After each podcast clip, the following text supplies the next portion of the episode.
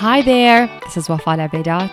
You're listening to the Woman Power Podcast, a subsidiary platform to the Woman Power Summit, the largest event in MENA, with the aim of empowering women and helping them achieve their absolute highest potential. Each week on the Woman Power Podcast, you will hear honest, vulnerable, authentic, real conversations from inspiring women. These women will share their experiences and stories into what it takes to build a successful business and career. The podcast will share insight and inspiration and hopefully inspire action and lead change. Dr. Maliha Hashmi is a prominent health leader of KSA, winner of the prestigious Forbes Health Leadership Award 2022, and a C level healthcare executive. She is also known for being a public speaker, a WEF Global Future Council expert, V20 delegate of G20, and an author. She is also part of the World Leaders Award recipients. She's one of the top seven most talented female health leaders of the MENA region. She also served as a board member of the prestigious Advisory Board for Arab Health the largest multidisciplinary congress in the MENA region, along with also serving for the leading expert and council member for the prestigious Global Future Council in Health and Healthcare at the World Economic Forum. Maliha Hashmi is listed as one of the top 20 women in the nation in the United States for her achievements, making it into the Who's Who in America's list. Welcome, Maliha. Hi, Maliha. How are you? Welcome to the podcast. Thank you. I'm doing really well, and it's a pleasure to be here today. I'm very excited to connect with all of you. Where in the world are you right now? Um, at the moment in KAEC, King Abdullah Economic City.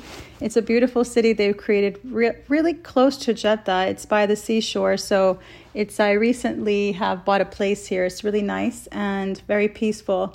So it helps me my trajectory of writing thought leadership pieces. So it's a lot of fun to be around here, specifically on the weekends. I love to start from the very beginning, Maliha, but before I do that, I just want to ask you about your experience with COVID. I know that uh, different people dealt with it in different ways. Can you give me like an executive summary on how you've handled it?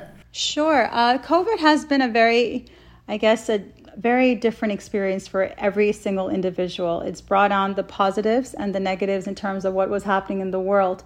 But the po- the you know the positive that I see in what COVID brought was it brought a lot of deeper understanding of mindfulness for a lot of people across the world, and it made us more connected virtually and socially to people we never thought we should remain connected to.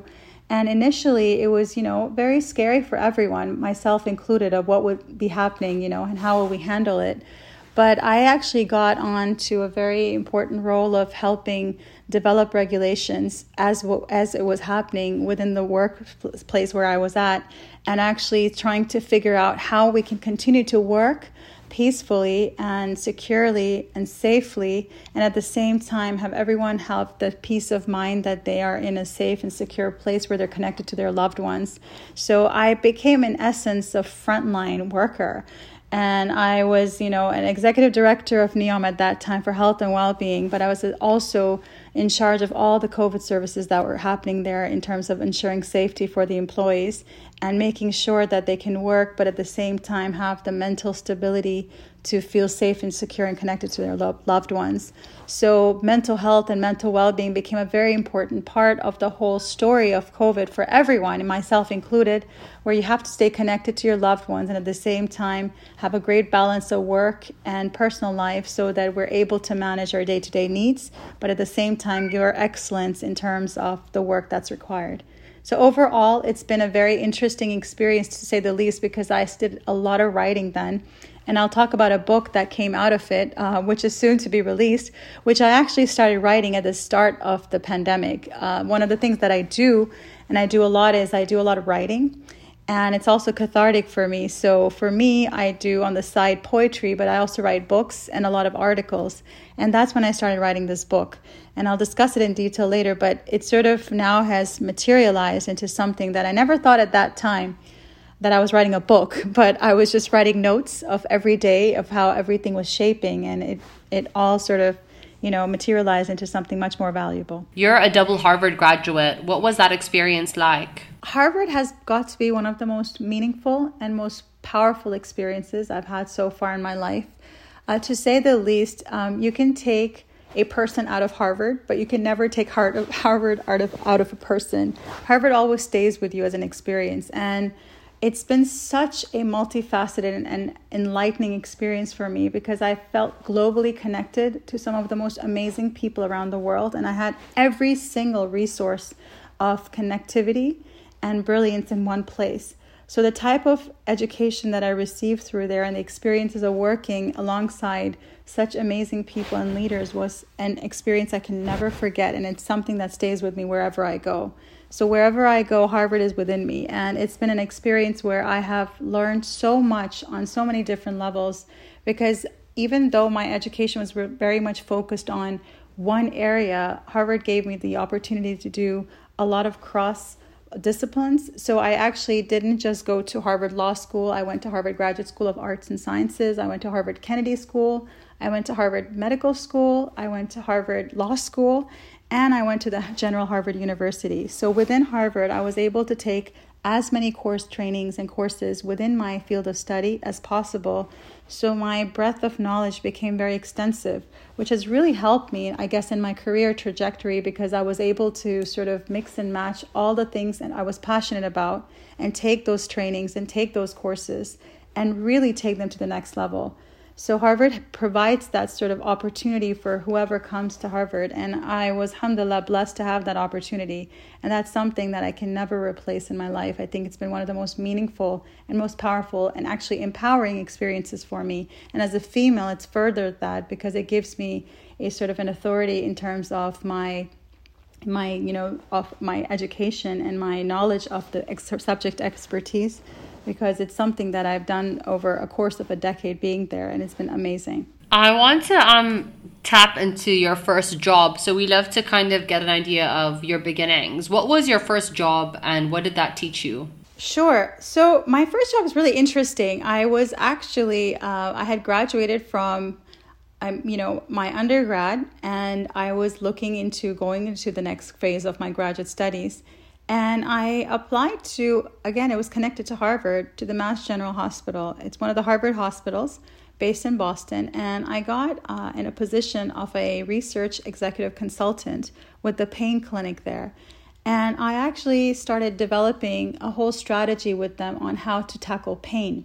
And it's very interesting. It comes into the sort of long term, my career trajectory is that pain is not just in terms of physical pain because a lot of people who live lives of chronic pain and have low back pain and osteoarthritis or shingles or neuralgia, they are in a constant state of pain where their quality of life is compromised because of the pain.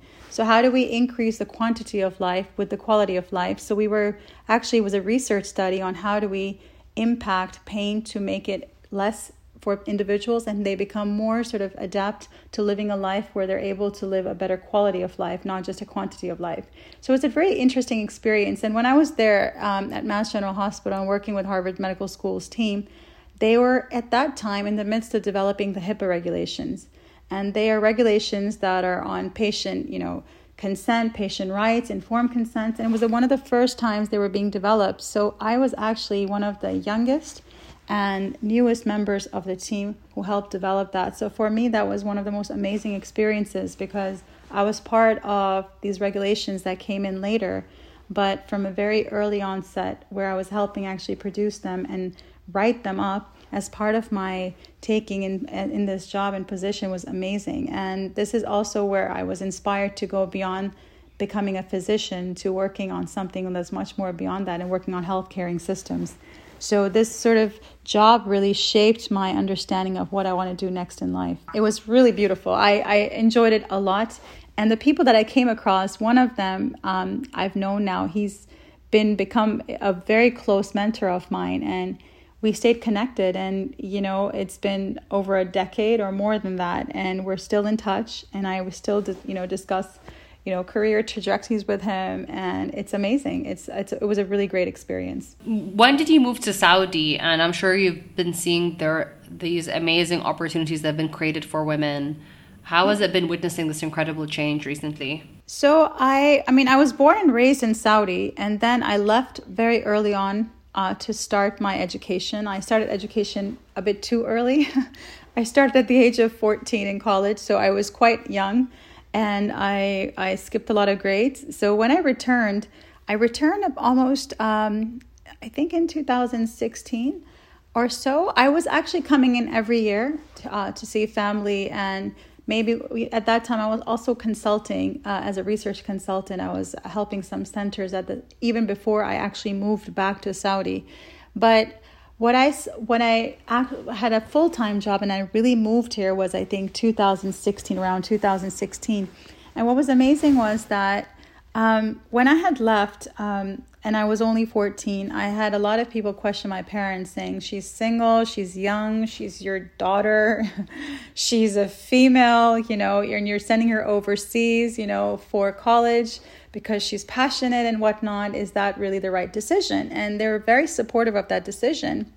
And it's not the norm to send your kids uh, overseas like that at such an early age but they took that uh, you know ambition and uh, they saw my passion and they let me go at that time so when i returned i just saw a lot of things really really sort of different than before i just felt that there was a very different big huge difference in the way um, even just sitting in places workplaces and just in cafeterias or just the way people were being now recruited in terms of positions was much more different than I had seen it in the past. And there was a much more sort of an agile mindset of trying to have more women in the workplace.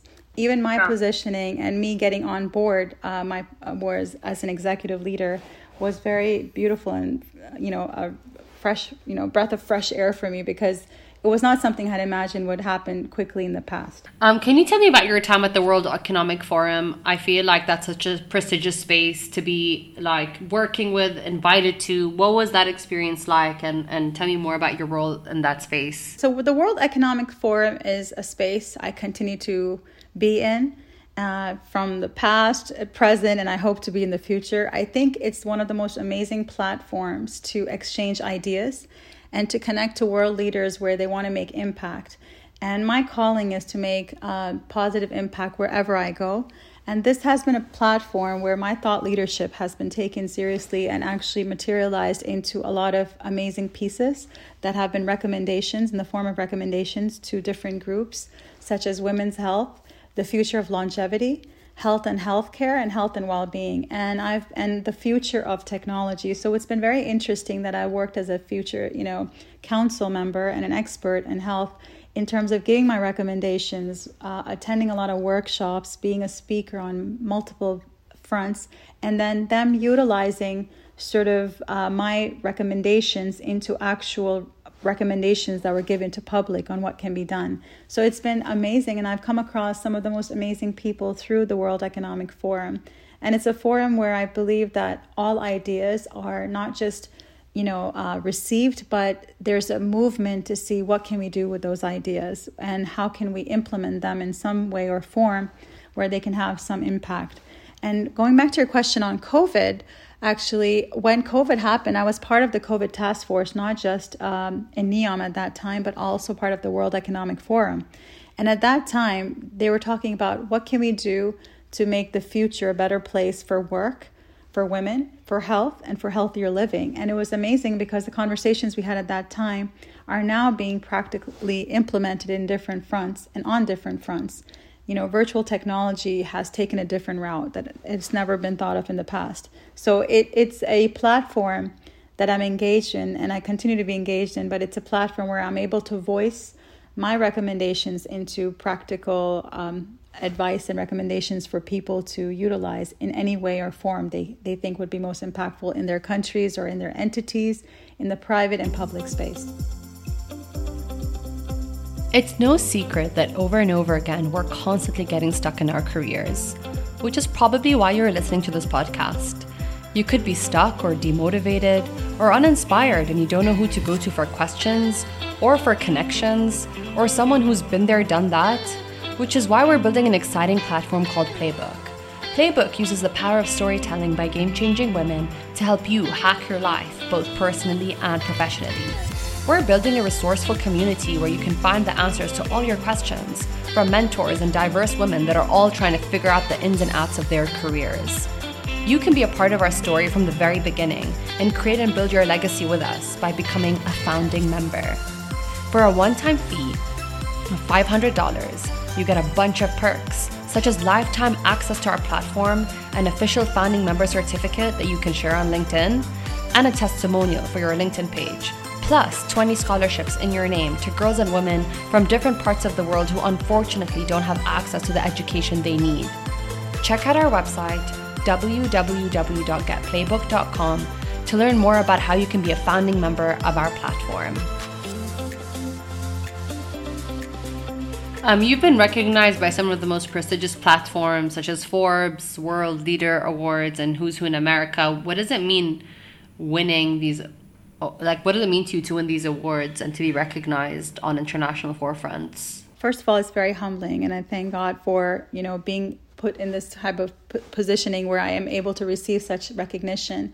It's always rewarding to feel appreciated and recognized by such prestigious platforms, it also further fuels my energy to continue to create more positive impact and touch more lives and create betterment in terms of sustainable living. I'm I, I have a calling. I want to make the world not just a healthier place, but a happier place for people, one that's sustainable and that's doable. It's practical, and we do it in a practicality where it works and it works for everyone, with all people included not just um, one particular group of people, but everyone. And so, any and every recognition or appreciation adds that fuel of passion to continue to do my work and do it even more better than the previous time. And what's what's actually most humbling for me is to receive private messages of support and appreciation from people who have been touched by my work. Those are the ones I want to even hang on my wall or keep on sort of little tags across my computer when I'm working because they mean the most to me. If I've touched one life in everything that I've done so far in my life and it's impacted that life in a positive manner, then I've I've made something of my career. And that's what my calling is. So any recognition I think it's important. And I think it's really important specifically for females, young female leaders, as they, they need that encouragement, they need that enforcement, empowerment to continue their work and to do it as much as possible and to continue to touch those lives. So I think these are great platforms that provide that recognition so people further their ambitions and continue to do what they do but do it even more. Talk to me a bit more about your work as a writer. So we, we you kind of gave us an idea kind of early on about all the different things that you write. Um, why is writing so important to you and how do you use it to channel your message? So i um, it's interesting. Writing is my hobby so if you were to ask me why I write, I write because it's something I like doing. It's a release, it's cathartic, and it's healthy.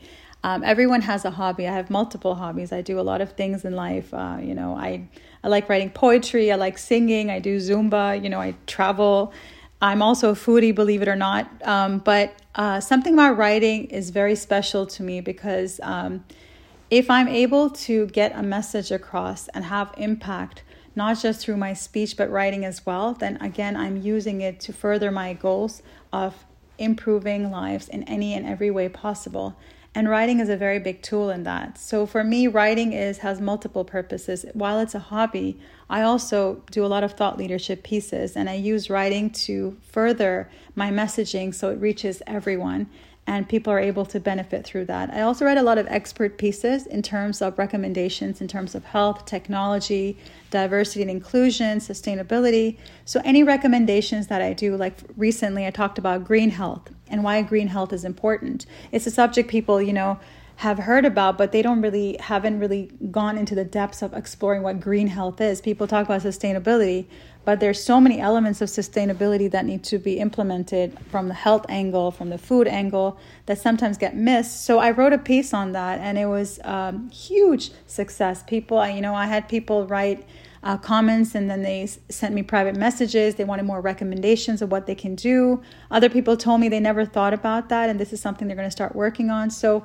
writing become a, becomes a tool on multiple fronts. One is in terms of my own personal well-being that it's something that I enjoy doing and it's very healthy. So it gets me, it keeps me going.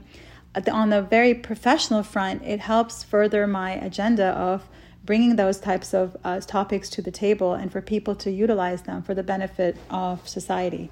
Um, tell me more about your writing routine. I'm such a lover of writers and writing processes and dealing with writer's block and finding inspiration. So maybe share with us like what your writing routine is or when are you the most productive like what space do you kind of work from actually have a very um, I guess, sporadic writing routine. I don't have one set routine, but I do um, write, the, you know, well when I'm in a moment of like it's when it's cathartic. It's a cathartic moment. So when I when COVID hit and everyone was very very worried and you know there was an immediate um, you know everyone had to be home. And there was an immediate call for people that can't travel and you know people were worried. So i was just sitting on my couch and i you know and i just just started writing you know i just started writing my thoughts and how, what's going on and everything. So it was very cathartic for me. And for poetry for example poetry can be um, it can be just instigated by just a, a very beautiful memory or it could be by just um, you know where i'm talking about right now a KAEC if i'm right by the ocean or the seaside seashore that inspires me to write. It could be just uh, actually coming across someone that reminds me of a memory and i'll write. Um, so it really depends.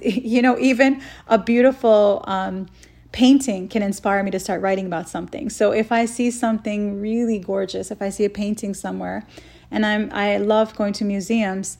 So sometimes when I'm in Boston and I go to the Boston, you know, MFA or something, the Museum of Fine Arts, I'll just have it to walk around there. I'll see the paintings and and then I'll come home and I'll sit on my chaise longue and I'll just start writing. It could be poetry, it would be something. In terms of science, in terms of my expert pieces, it's just um, it's it's just a lot of quietness. So there's no noise around me and I just get inspired. And then I just sit and I just think about all the topics in my head that I want to get across and it just happens. It's sort of magic on paper. It's so exciting and it's such a fun personal part of my living is is that pen, you know, or sometimes it's my phone, it's notes, it's voice notes, it's everything. You know, people think I have like a little diary or something. I don't.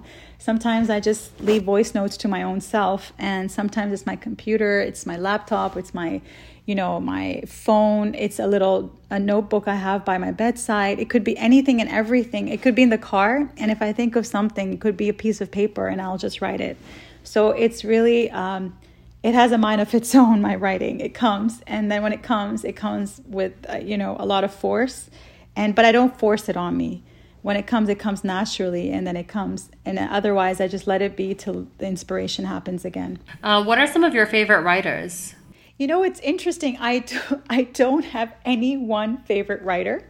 I do have a favorite poet. And while that po- po- the favorite poet, you know, many is on a, on a very Sufi side, but I talk about Rumi. And Rumi's poetry, uh, for many, is very romantic. And uh, for others, it's very spiritual. And what the essence that I get from his writing or his poetry or his pieces is that um, his writing has a different meaning to every single individual that reads it, and that's what I want to get out of my writing. So he inspires me because a lot of my writing has a spiritual context to it. So, for example, green health might be green health for somebody, but for me, I'm a viceroy on this earth. I want to help uh, this planet. And for me, green health is much more of a deeper subject than just fixing, um, you know, sustainability. It's about protecting our earth. So maybe from my eyes, it might be a much more in depth level of looking at how what my responsibility as a human being is on this planet. And for someone else, it would be a practical approach to how we tackle, you know, green health because, you know, the world is being impacted by global warming. So, what I like about his writing is that it has so many dimensions of understanding for people who read it. And for me, it's the same thing is I hope that my writing is not just for me and what I take from it, but if you read it, you'll understand it the way you are in your situation and it might touch you in a different way that I might not have thought of. So the pen can be one person's, but the story becomes the other's. Whoever reads it, it becomes their story. And that's what's inspirational for me is to have that impact through my writing and actually through my speeches or talks and whatnot is that it touches each individual in their own way. And that's what I hope to do with my writing and my work and my career, actually. What are some of your other hobbies or interests outside of work? Oh, I have I have many. So I, I mentioned some of them. I like working out a lot, uh, but working out is not the typical working out uh, to lose weight or whatnot. I like Zumba and dancing. It's something that I do personally because it just is a lot of release. It's sort of like writing. So I think it's creative for me. So I do like uh, cardio Zumba, Afrobeat Zumba, and different types of Zumbas. But w- what Zumba does for me is it gets me upbeat to start the day or to start off to an event or something. And so it, it's uh, it's a lot of uh, it's great music, it's great dancing, and it's happiness. So I like to have the the sort of the implications of health to be in everything that I do. So he- happiness is a very big part of being healthy and i think like I, I i used to do i used to do a lot of running before but i sort of translated that into zumba with my schedule now of traveling and the likes and it could be just 15 minutes of dancing and it'll get me in a very upbeat mode to either write do a speech talk right before this discussion that we're having i just finished um, my afrobeat zumba for the day and it was a lot of fun uh, other than that, I also like singing, believe it or not. I used to sing a lot, um, solos, when I used to go to the American school in Saudi here. I used to sing solo and I love singing even now, but I do it more on a personal level if I'm driving or with friends or whatnot. So that's something that I enjoy doing. I like, I love writing poetry uh, personally uh, for myself and for my sort of experiences. Some is private, some is public. I love traveling to different countries. I have a I'm a nature buff, so I love anything and everything that's green. And to be around nature is very inspirational for me to write and to, you know, to reflect. Contemplation is a very big part of my life and I contemplate about everything. So nature provides me that platform to do so. I also love food a lot. I'm a foodie, but a foodie in a very different sense. I'm a pescatarian. I don't eat that much meat. I do become a meat eater for my two Eids when they come in. So for Eid, I'm going to be eating my meat. But other than that, I enjoy food on finding out how I can make it healthy but really delicious. So I have all these really cool food coaches that are friends and we talk about the most interesting vegan dishes that we can create together and I have a lot of fun with that. So my personal life has a lot of my uh, applications of my health and well-being that I try to put into it, but with a, a, little bit of more zest, and I enjoy that a lot. I enjoy my friends' companies. People really provide me that energy. I love people, and I love meeting new people. So that is always something that drives me further in my energy, both on my personal and private life, and my professional life as well. What do you consider to be your biggest achievements in life? So that's a very deep question. Uh, I guess on a career level, I think um, getting to where I am today as a young female global health leader and as a trusted figure in the you know space of health, well-being, and biotech is something that I'm uh, very grateful for and humbled and thankful for and proud of. Um, it's something I hope to continue to move forward in, inshallah, and you know take it to another level. So coming to a point in my life now where I've achieved the education, which has been very multifaceted, and at the same time, achieving a recognition of being a global health leader, where my opinion, my lot, my thought leadership pieces are actually taken into consideration when decisions are being made, is to have accomplished a very big element in my life. There's much more to be done um, and much more to be done. And I'm looking forward to what needs to be done. But at least at this point in life, I'm very happy where I am today. Alhamdulillah. I am very grateful that I've had those opportunities, those connections, those platforms where I've been able to move ahead. And it's not been an easy journey. And no female or no male, no one has an easy journey. Everyone goes through a lot of struggles where they are today. We can never judge a person's success just from the success. There's a lot of hard work, a lot of struggles, a lot of tears behind it all. But to have achieved a place where I'm seen as a trusted authority and an expert in a field is a big win, and I'm very grateful for that. Do you ever feel like everybody around you has things figured out when it comes to their career except for you? Do you look at successful people and want to figure out how do they make a living doing what they love? Do you ever feel like what you're learning in school and university is not what you see yourself doing?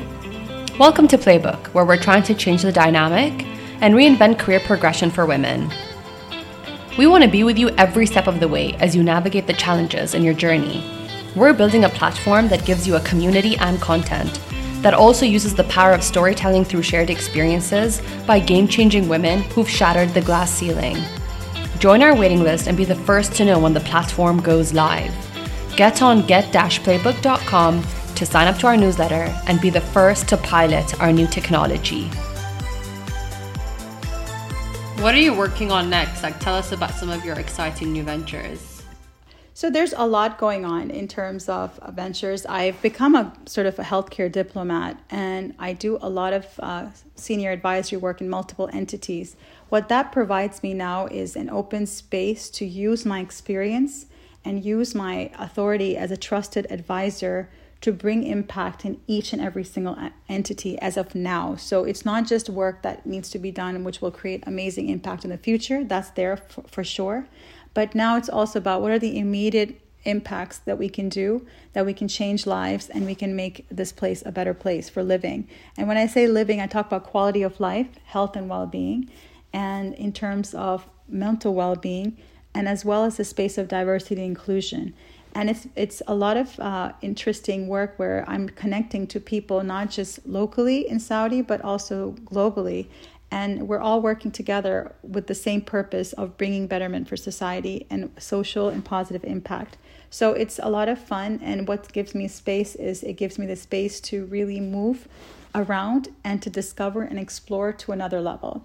Many people do this uh, when they're in their 60s or 70s so i'm very grateful that i have this opportunity at such a young part, uh, age and at such an early point in my life so it gives me the opportunity to see what needs to be done where, where is it most impactful, and what is most useful so I can actually take that to the next step. How do you deal with failure? I don't believe that failure is uh, is actually a word. I think it's a relative it's a relative word. I think it's an it's an experience. And I think as everything, it's a learning experience to reflect and improve further. Uh, in in terms of opportunities, it gives in a person an opportunity to grow further. So it's an opportunity for growth uh, further learning, further enhancing, further excellence. Spiritually, the light enters where the wound is. So, when it gives an opportunity to get close to your goals because it makes you reflect further.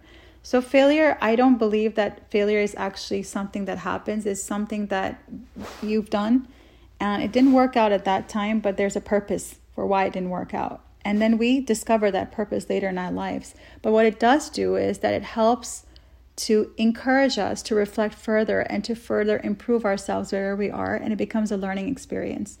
And I think, um, as a message to a lot of females uh, uh, and males who are listening to this podcast, is that they should never think they failed in anything. One of the worst things to do is not to try something. One of the best things to do is even if you've tried it and it didn't work out, then at least we can say we've tried it and we know that there's some other calling for us.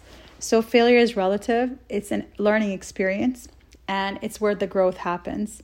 And spiritually, it's where the light enters. So it's an opportunity for their growth. And for me, it's it's a, a, a time of a lot of reflection. And like I said, it's contemplation is a very big part of my life. So it further encourages me to improve whatever I need to improve and to see how I can take that learning experience and utilize it for the betterment of society in another way or form or further enhance whatever wasn't there in the first place. So it, it's a lot of self improvement, self encouragement, uh, self time that helps to take it to the next level. Um, what do you believe, Mali, has your superpower? We always discuss this amongst our friends. So I will say what I'll tell you what my friends think, and I'll tell you what I think. Uh, I think I have uh, one superpower, and it's empathy. I'm able to understand other people and help them achieve their goals without it um, impacting me to the point where I come to compassion fatigue. I don't let that happen to me, but I take it to the next level. But what I've been told, and I when I reflect on it, I think those are the three qualities that come up is empathy, optimism, and agility. Those are the three elements I think I take and I can combine them and it really really does a lot of magic. Agility is so important in this day and age. It helped me through covid. It's adaptability to whatever situation comes my way and it helps me further my goals then if it doesn't work out this way let's work it out another way. If you know be it with personal relationships professional relationships uh, personal endeavors professional endeavors agility is key. It helps things moving and keep moving forward.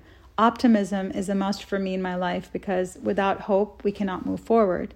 And empathy is something that it reflects the depth of what I feel about people is that I want to be there for others, and that has been my calling, and has been my calling since I was a young kid, and that's been my calling for the future. And empathetic leadership is what actually fared the most well in the situation of COVID and in terms of leadership. It's become a very important trait and that's something I, I define as my superpower but with others opinions chiming in on what my superpower is it's empathy optimism and agility what do you feel are some of the technological advancements or some of the exciting things in the healthcare sector? Like what what is happening in that space for and like obviously we're not all into the space or we don't necessarily understand it but if you can give us like a little executive summary or like a breakdown of what's happening in the healthcare space and when it comes to like technological advancements as well. You know it's it's very important to understand that healthcare and health itself is evolving every single day. And it's so amazing to see this evolution and revolution within the space of healthcare is that people no longer want to be specific to what healthcare is now. It's about from cradle to grave. It's about creating the patient pathways or person pathways where people have become more empowered by taking care of themselves on the, within their own sides you know from they have to be completely informed about what's going on with them.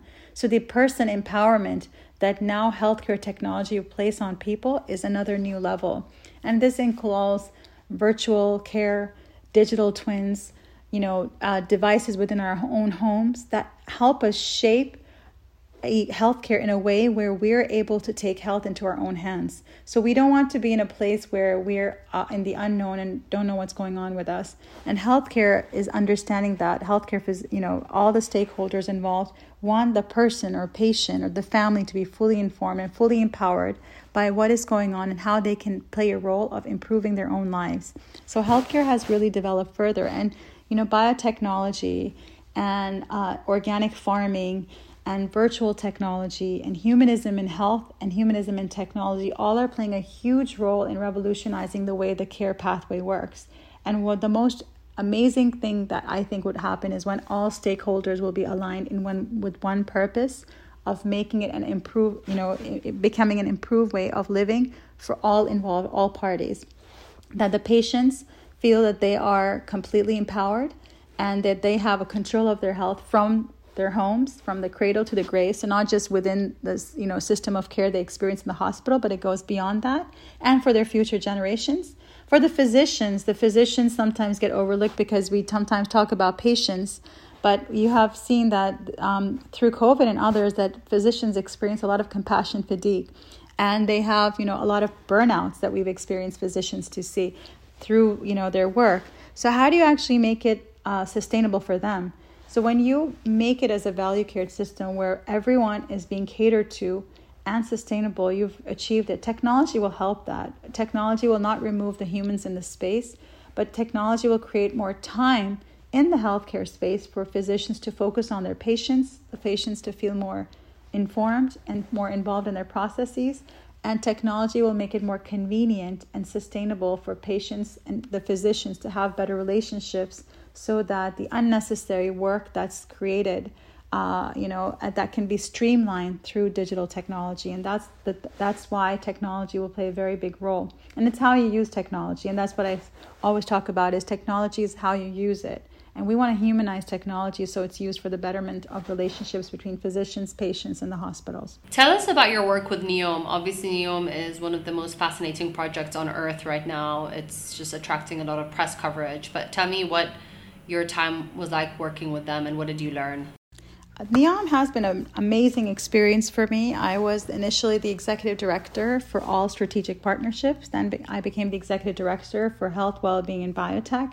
So essentially, I helped create a strategy of health, well-being like never before, getting experiences from traveling to over nine to 12 countries actually at that time learning from their uh, experiences of what worked well and what didn't, and bringing it all together to develop a collage of experiences of what works best to create a new health and well being system that will focus on patients. So, when you were asking me about what technology does for people, it's really taking experiences from the legacy systems that across uh, that are available in the world today learning from them and taking their bits to create something that has never been created before. So, to create a new system of living where technology plays a role in your life, but it doesn't take over your life. And that has been the most meaningful part for me uh, within that experience is to be able to create a system where I'm able to bring in well being, uh, health, and biotechnology and technology itself together in a space where it's a quality of living where all elements of mental, physical, emotional, spiritual well being are catered to and covered. So that has been very important for me. And I've taken that to different levels to the World Economic Forum, to my other places, the V20, Values 20 Forum of the G20 presidency. I've taken it to the senior advisory work I do now. It's a lot of learnings from a lot of traveling and a lot of uh, my experiences at Harvard and bringing it all together in one space to create something that hasn't been created before. So it's been a fabulous experience, and it's t- it's taken me to further levels of um, opportunities where I am today, and I am so grateful to have had such amazing opportunities of growth. And now taking these experiences, I'm in a position to actually recommend some of these policies to governments through the G20 pre- presidency, which is an amazing opportunity for me. So, for me, each experience of career that I've had so far has taken me to the next route of my building. Sort of like my work, uh, my career in at Harvard. You know, I thought I was going to be a physician only, and and I turned out to be a healthcare system designs leader where I'm creating healthcare systems and become a healthcare diplomat, which I've never thought would happen. It kept evolving and evolving. Similarly, my career path has taken me into different places where they keep evolving and makes me realize there's much more to be done further and it takes me to the next level. From a personal perspective like so we talked about kind of what it, what's next for you from a career perspective but from a personal one what are you kind of looking forward towards? What are you planning for so what's next for me is love. I think I've given so much love to people and I'm ready to receive some love and start a more deeper personal aspect of my life. I'm finally ready to settle down. I'm still single by the way, but I am ready to settle down and finally ready to settle down and it's something I'm looking forward to. And I think it's a very important part of everyone's life is to have a perfect you know balance of work and personal per, personal and professional life. And so when you say what's next for me? It's love. I want um, i'm looking forward to receiving it from the right person. And I, after giving it to so many people around the world and i continue to do so professionally on a personal level i'd love to have that personal element of my life formalized as well. And i think i'm finally ready for it. It's been so um, there's been so much going on with covid and work and the likes but it's also made me reflect on how I'd like to start my personal part of my life as well. That's it for this week. Thank you for listening to an episode of the Woman Power Podcast. And thank you for downloading and streaming our podcast every week. If you love what you've heard, tag us on Instagram and follow the Woman Power Podcast and Woman Power Summit account for more information on our next episode. Please leave a rating review wherever you get your podcast it really helps other women discover the show. That's it from me. See you next week.